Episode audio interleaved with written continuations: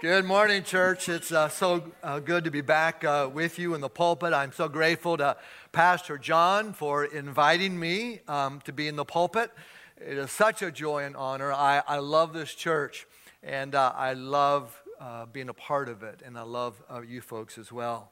It's also a joy because today is Confirmation Sunday and uh, one of the, the milestones of our young people, and, and truly uh, one of my favorite Sundays in the year.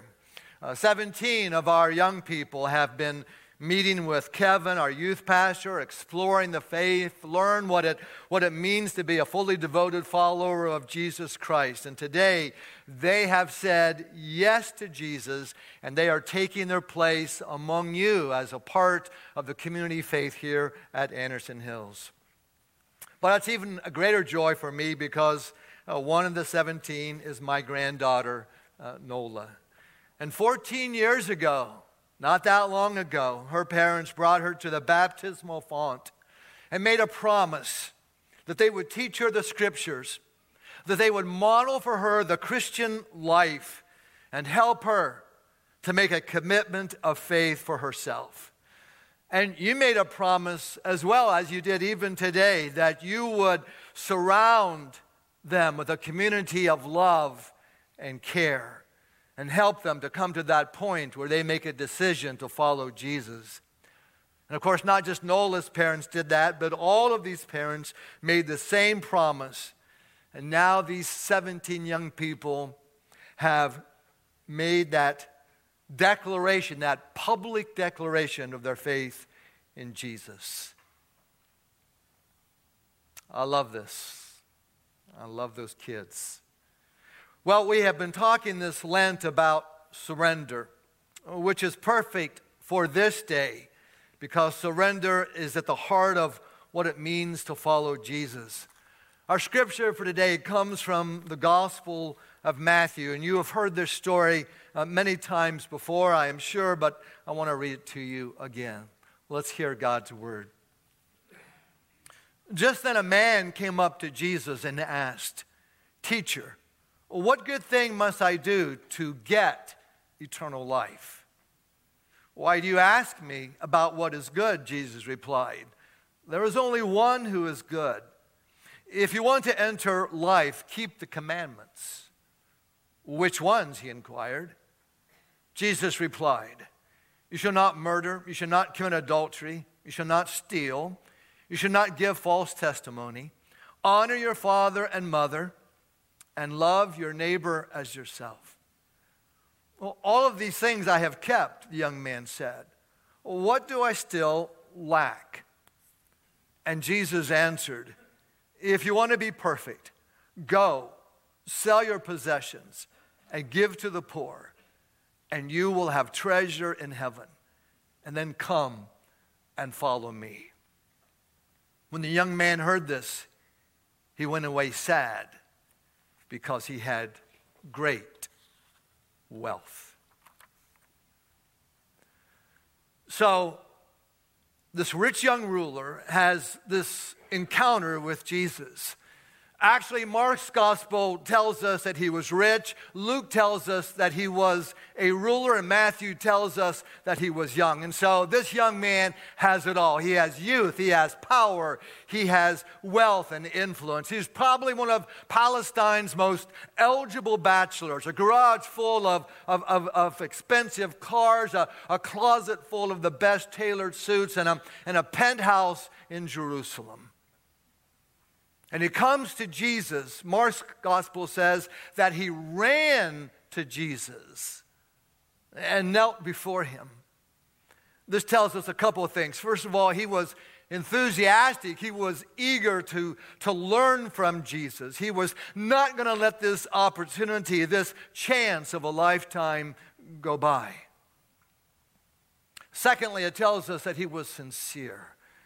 There were so many who were not who only came to Jesus to trick him into saying something that could be used against him.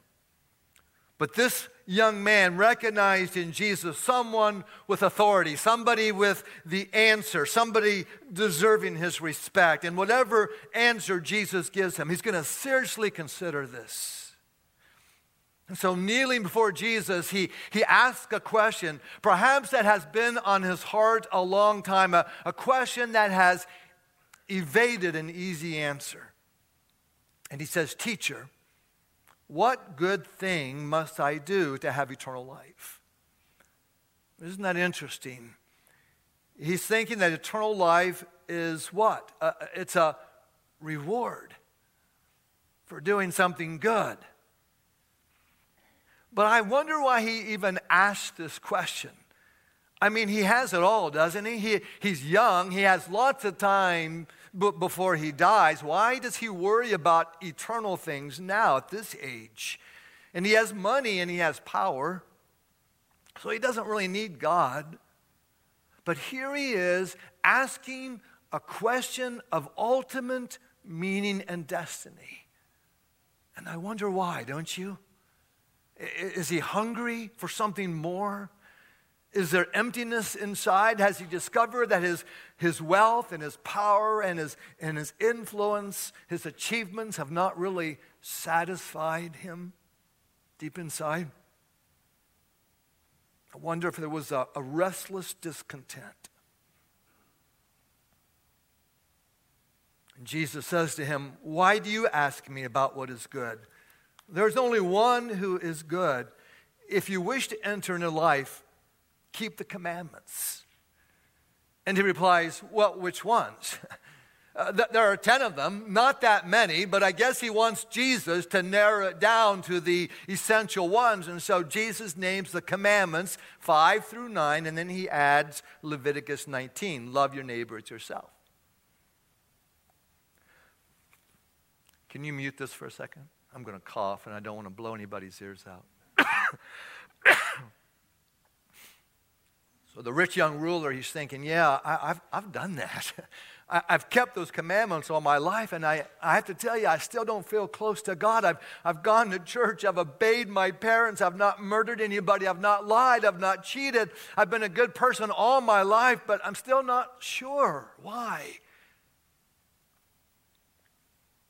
So he says out loud, I've done all these things. I've kept the commandments.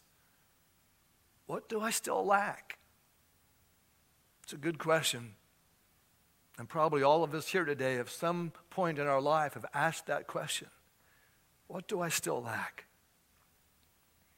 Jesus looks deep into his heart, and in a moment he identifies the problem. He says, If you wish to be perfect, if you wish to, to reach this goal of yours, he says, sell your possessions, give the money uh, to the poor, and, and you'll have treasure in heaven, and then come and follow me. But this is not the answer the rich young ruler was looking for. He was hoping for some kind of spiritual insight, not a complete reorientation of his entire life. Now, don't misunderstand. This is not a call to poverty.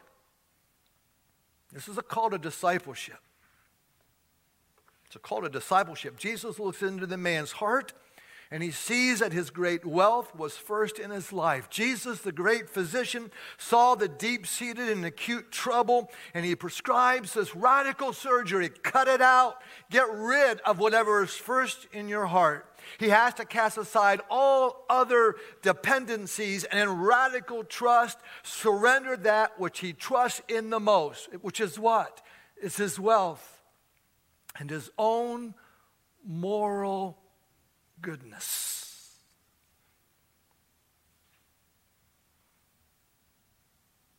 But he can't do it. All he can see is what he would lose not what he would gain. Because his entire life has been defined by wealth and power, and he cannot accept a new definition of himself as a man rich before God, of having treasure in heaven, and he will not pay the price. He's interested in spiritual things, yes, but not enough. Not enough to put it first. And he says no to Jesus' invitation to follow. The Bible says that he walked away. And it begs the question, doesn't it, for all of us? what are we holding on to a little too tightly? Or better yet, what is holding on to you? Well, let's go on with the story and see where it takes us. After he walks away from Jesus, Jesus makes a comment. He says, Truly, I tell you, it will be hard for a rich person to enter the kingdom of heaven. Again, I tell you, it is easier for a camel to go through the eye of a needle than for someone who is rich to enter the kingdom of God. Now, some commentators try to soften this a little and say that the eye of a needle was, needle was actually at a low gate in Jerusalem that required a camel to unload its baggage before coming in.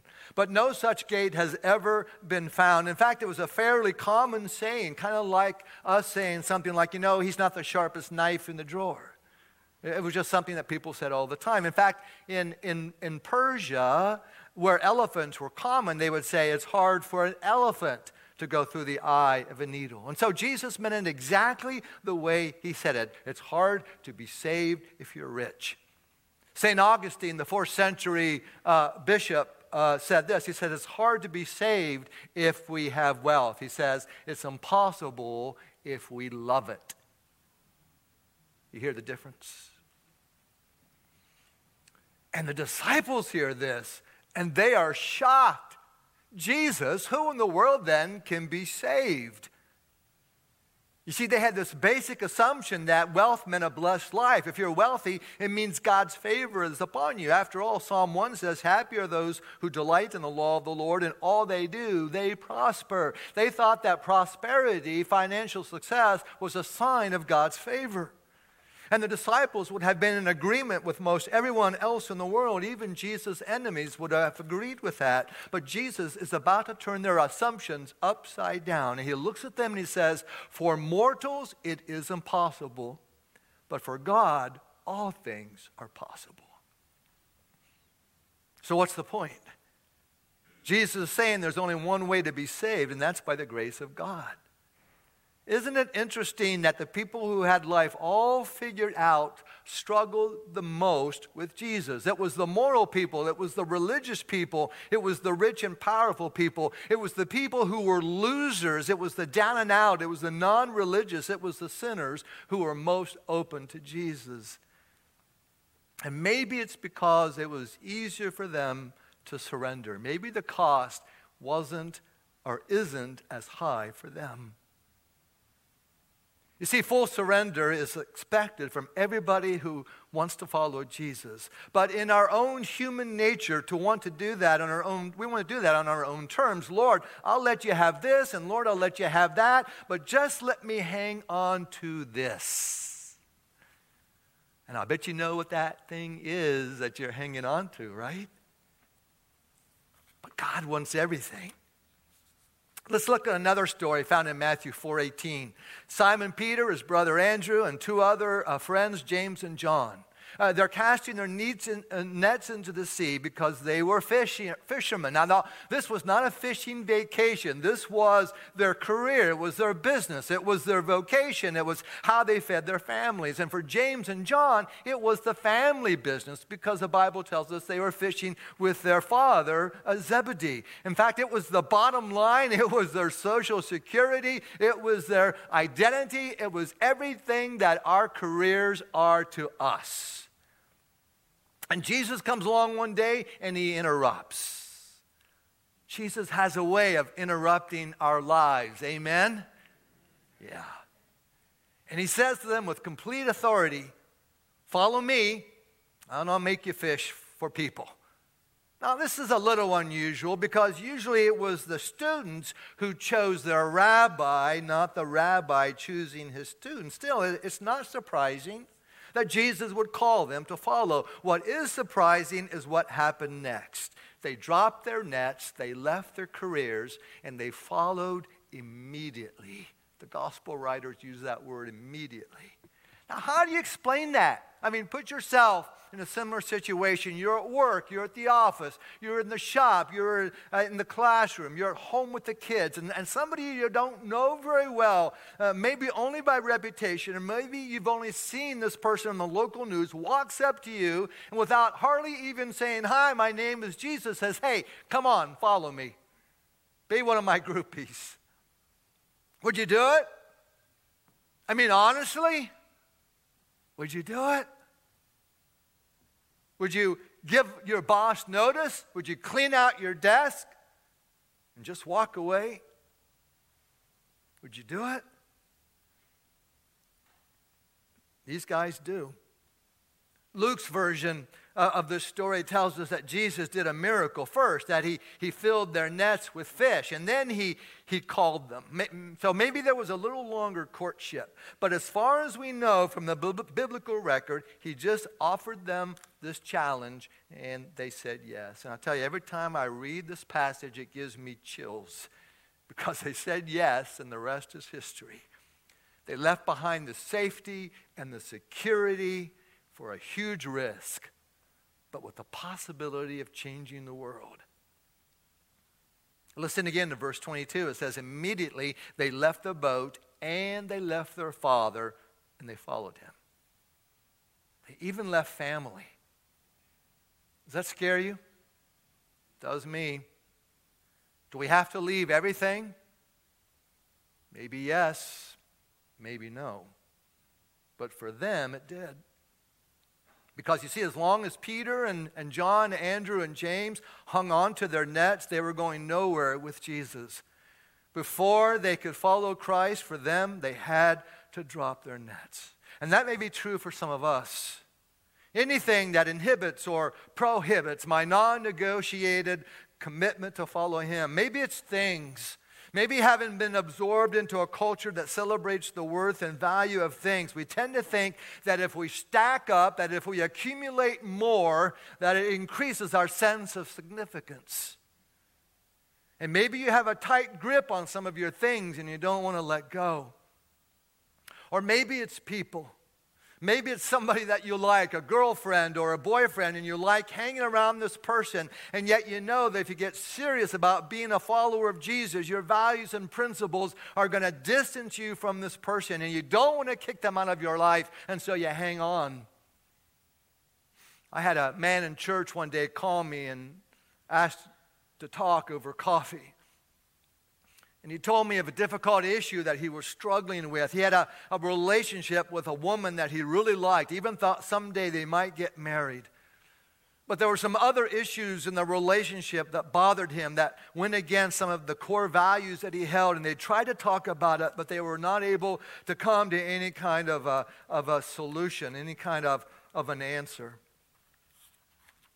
And so he made the decision to break up. Man, that's hard to do.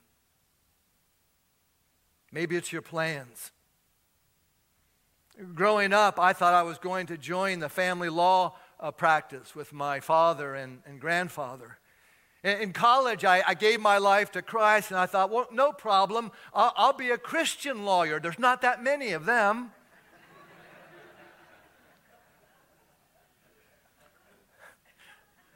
But not long after that, I, I apologize in the attorneys and the. Um, But not long after that, I f- felt a call to ministry, and I struggled with that. I didn't want to let go, and I hung on because saying yes to ministry meant saying no to my plans and no to my dad's plans.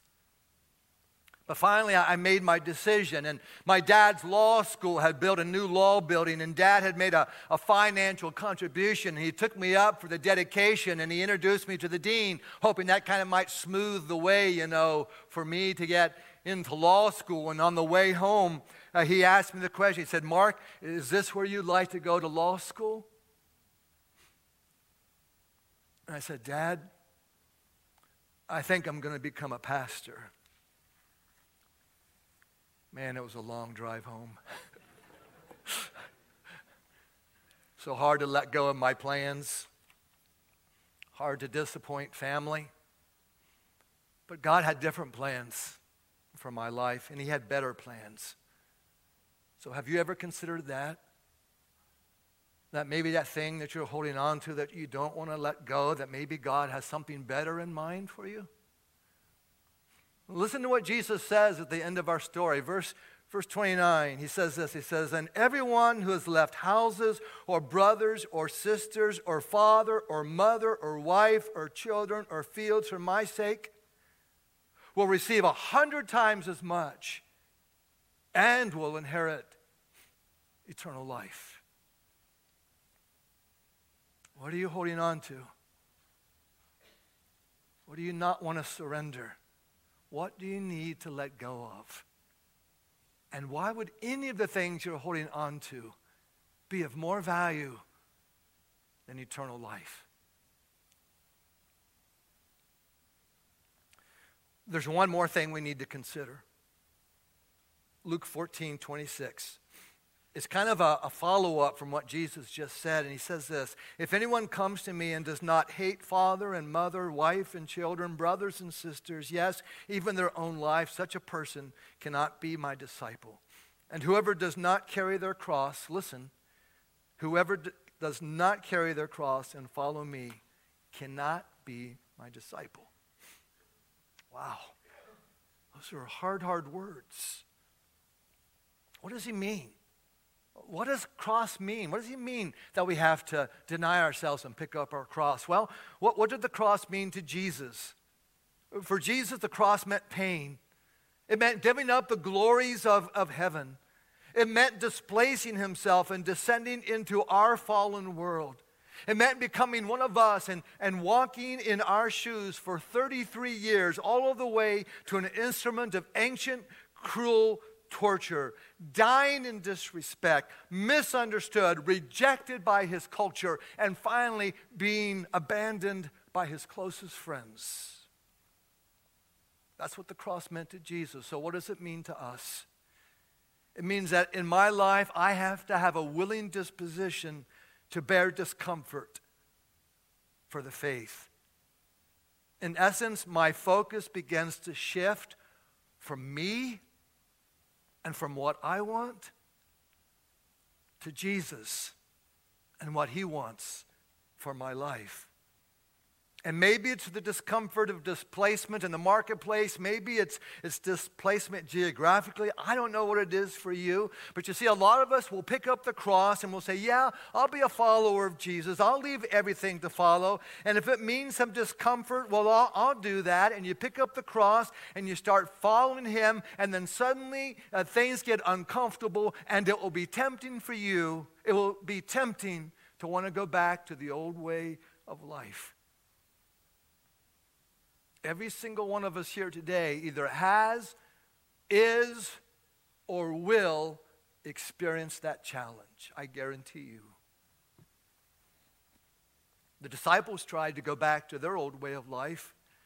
John's gospel tells us that uh, several days after the resurrection that some of the disciples decided to leave the tumult of Jerusalem for the more peaceful homes in the Sea of Galilee. They are, you might say, in between jobs. They're no longer disciples, but they're not yet quite apostles. And so they do what any man worth his salt would do. They, you remember? They go fishing. And uh, Peter says, Hey guys, you want to go back on the lake and do some fishing? And they're like, Yeah, let's go. All night long they're fishing. And guess what? They don't catch anything, do they? These guys really made the right decision to give up fishing because they weren't that good.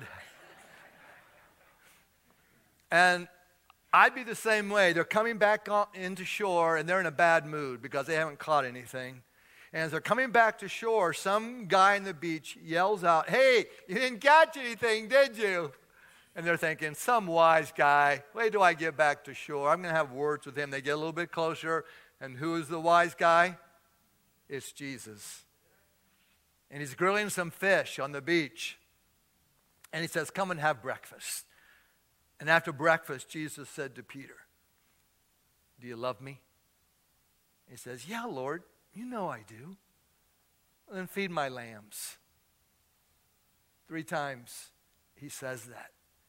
And then at the end, he says once more to Peter Peter, follow me. There it is.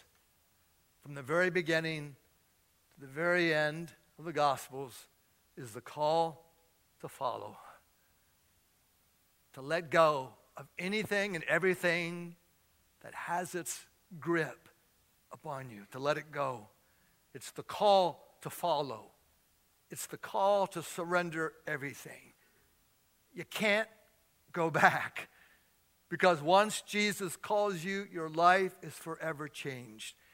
Every single day, I have to surrender my life to Jesus. It's not a one time thing, it never ends. I want to close up with a, a video of uh, Sarah Putman, uh, Mark and Marge's daughter, about her decision to follow Jesus. Let's listen. I was a homebody, didn't go to camp, had no desire, like missionary, not even on the list. So I went to Cedarville, and my junior year there, I was studying to become a teacher. My junior year, we were at a missions um, chapel. She passed out these commitment cards and said, if you're willing to tell God you will go wherever He calls, I want you to sign this card. And it was so fast. It was like, this is for me. And so I signed the card and I put it in the basket. And I left chapel that day just positive God was going to call me to be hot, hungry, tired, and miserable for the rest of my life. Surrender in that moment was obedience and I trust you, but I don't feel good about this. and then in God's faithfulness, He did nothing with it for four years. And so I started teaching um, at Miami Valley Christian Academy in Newtown. An opportunity came to go to Romania with a team for the summer. God was like, I want you to go. And I said, All right, cool. Once in a lifetime opportunity. And I met a little boy who at the time was three and has Down syndrome. And I just fell in love with him.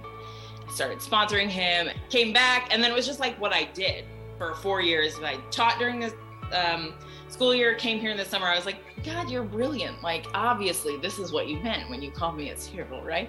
In February of 2013, he was like, Hey, we're done teaching. And I said, Come again? like, this is what I've been, this is what I've, this is the only thing I've ever wanted to do. And he was like, No, we're done. And it was one of those moments I was like, I'm positive this is God. So, okay, let's see what happens stopped teaching in 2013 and just started discerning like what's next. I knew that I wanted to do counseling and I wanted to do it in Romania. The opportunity to come to Cluj in 2016 arose. My first night here, the pastor of the church here said, like, was just vision casting for us and said that it was his dream to start a counseling center in conjunction with the church. And I was like, oh, I see you, Jesus. Finished my degree in 2018 and then moved here in 19. That process took 10 years. Like, and God was just so faithful to ready me. Because if He had told me at Cedarville that I was moving to Romania, I would still be hiding under a rock. Just that, like, one step at a time, like, okay, I surrender, do whatever you want. And then it was not like suddenly my life was different. It was this process of, like, okay, one step at a time, each step you can surrender a little more. And then now I'm here. You know, things like I don't have a nine to five job. Um, and it's surrendering that like life doesn't have to look like what I expected it to look like. So have had to surrender to like funding and you know i'm here on support and what did that look like and how was i going to find the money to like who wanted to invest in me watching god show up and just be like um all right that took four months this daily surrender of like okay lord i don't know the same thing with the war. Like, okay, Lord, I don't know. I very much feel like this is where I want to be. This is where I need to be. There's been affirmation and being able to cross the border and come back that, like, yes, God is still saying, this is where I want you to be. Um, but it still comes with the unknown and it still comes with um, feelings that don't necessarily match the surrender. I think for me, surrender has always been a choice, regardless of how I feel about it. Oftentimes, then my feelings catch up. Mm, mm, mm, Amen. Yeah.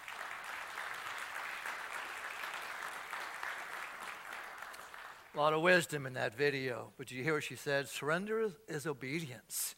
And it's a daily decision to follow, to let go of those things that have a hold on you, and to surrender them to Jesus.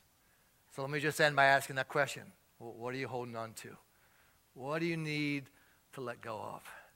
Are you willing to trust that Jesus has great plans for your life, no matter where you are, at the beginning or near the end? Are you ready to do that? We've had 17 of our young people publicly say they're ready to follow Jesus. What about you? Are you ready? Let's pray about it. Lord, as the old hymn says, uh, we surrender all. All to Jesus, we surrender. Lord, help us to let go of those things that hold us back, that keep us down. Those things, Lord, that we think have great value, but they really don't. Only you, God, and the life that you offer has true value. And so come. Come and melt. Come and change our hearts. Help our wills, O oh God, to align with your will. We give you everything in Jesus' name. Amen.